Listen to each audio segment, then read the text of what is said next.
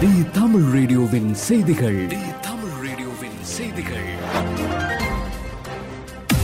செய்திகள் வாசிப்பவர் பிரியா அம்பிகை பாலன் முக்கிய செய்திகள்.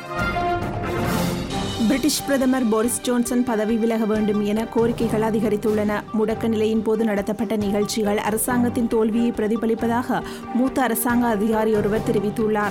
பணியிடத்தில் மதுபானத்துடன் கூடிய ஒன்று கூடல்களை நடத்துவது முறையற்ற செயல் என்றும் அவர் தெரிவித்துள்ளார். அரசாங்கத்தில் பணியாற்றுவோர் மீது உயர்ந்த தரநிலைகள் எதிர்பார்க்கப்படுகின்றன. அந்த காலகட்டத்தில் பிரிட்டிஷ் மக்கள் எப்படி நடந்து கொள்ள வேண்டும் என்பதை காட்டிய அரசாங்கம் அதை பின்பற்ற தவறிவிட்டதாக அவர் தெரிவித்துள்ளார். நோய் பரவல் காரணமாக முடக்க நிலை நடப்பில் இருந்தபோது பிரதமர் போரிஸ் ஜோன்சனின் அலுவலகத்திலும் வீட்டிலும் நடத்தப்பட்ட நிகழ்ச்சிகளுக்கு அவர் மன்னிப்பு கேட்டுக்கொண்டார். அவர் தனது தவறை உணர்ந்து அரசாங்கத்தில் மாற்றங்களை கொண்டு வருவதாக உறுதியளித்துள்ளார். ஆனால் அவரது உறுதிமொழிகளை எதிர்த்தரப்பினர் புறக்கணித்துள்ளனர். அமீரக செய்திகள். ஐக்கிய அரபு அமீரகத்தில் புதிதாக அறிமுகப்படுத்தப்பட்டிருக்கும் கோர்ப்பரேட் வரியானது அடுத்த ஆண்டு முதல் அமலுக்கு வரவுள்ள நிலையில் துபாய் அரசானது வணிக நிறுவனங்களுக்கு புதிய அறிவிப்பு ஒன்றை வெளியிட்டுள்ளது. துபாயின் நிதித்துறையானது வணிக லாபத்தின் மீதான கூட்டாட்சி கோர்ப்பரேட் வரியை அறிமுகப்படுத்தியதைத் தொடர்ந்து வணிக நடவடிக்கைகளுக்கான அரசாங்க கட்டணங்களை குறைப்பது குறித்து பரிசீலிக்கும் என்று துபாயின் நிதித்துறை இயக்குநர் தெரிவித்துள்ளார். வளைகுடா செய்திகள்.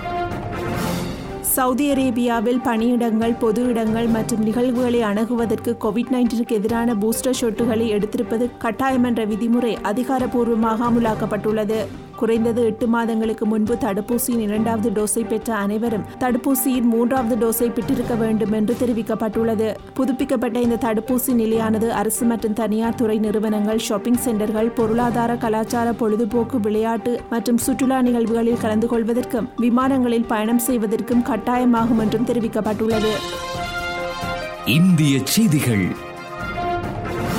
புதுச்சேரி யூனியன் பிரதேசத்தின் மின்துறையை தனியார் மயமாக்கும் நடவடிக்கைக்கு எதிர்ப்பு தெரிவித்து மின்துறை ஊழியர்கள் காலவரையற்ற வேலைநிறுத்த போராட்டத்தை துவங்கியுள்ளனர். இதனால் மின் பராமரிப்பு மற்றும் குடிநீர் விநியோகம் உள்ளிட்ட அத்தியாவசிய சேவைகள் பாதிக்கப்படும் நிலை ஏற்பட்டுள்ளது. மின்துறை ஊழியர்கள் போராட்டம் நடத்துவது மற்றும் மின்துறை அலுவலகங்களில் கூட்டமாக கூடுவதை தடுக்க மின்துறை வளாகத்தில் நூற்று நாற்பத்தி நான்கு தடை விதிக்கப்பட்டுள்ளது.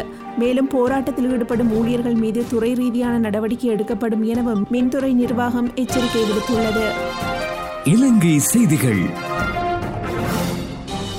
நேற்றைய முன்தினம் மீன்பிடி நடவடிக்கையில் ஈடுபட்டிருந்த இந்திய மீனவர்கள் இருபத்தி ஒரு பேர் பருத்தித்துறை மீனவர்களால் முற்றுகையிடப்பட்ட நிலையில் கடற்படையினரால் மீட்கப்பட்டு கொண்டு செல்லப்பட்டிருந்தனர். அவர்களுக்கு ஆன்டிஜென் பரிசோதனை மேற்கொள்ளப்பட்டதில் ஒருவருக்கு கொரோனா தொற்று உறுதி செய்யப்பட்டிருக்கின்றது. இவரை இயக்கச்சியில் உள்ள கொரோனா சிகிச்சை மையத்துக்கு அனுப்ப நடவடிக்கை மேற்கொள்ளப்பட்டுள்ளது. அதே சமயம் ஏனைய மீனவர்களை எதிர்வரும் ஏழாம் தேதி வரை விளக்கமறியலில் வைக்குமாறு பருத்தித்துறை நீதிமன்ற நீதிபதி உத்தரவிட்டுள்ளார். விளையாட்டுச் செய்திகள்.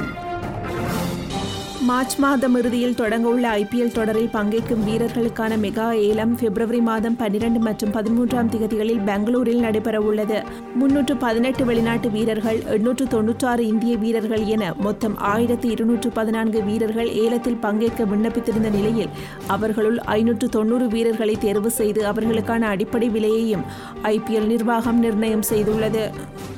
இத்துடன் தி தமிழ் ரேடியோவின் மதியம் பன்னிரண்டு மணி செய்தி அறிக்கை நிறைவு பெறுகின்றது. தொடர்ந்தும் ஆர்ஜி உத்ராவுடன் உலகம் த்ரீ சிக்ஸ்டி நிகழ்ச்சியோடு இணைந்திருங்கள். தி தமிழ் ரேடியோவின் செய்திகள்.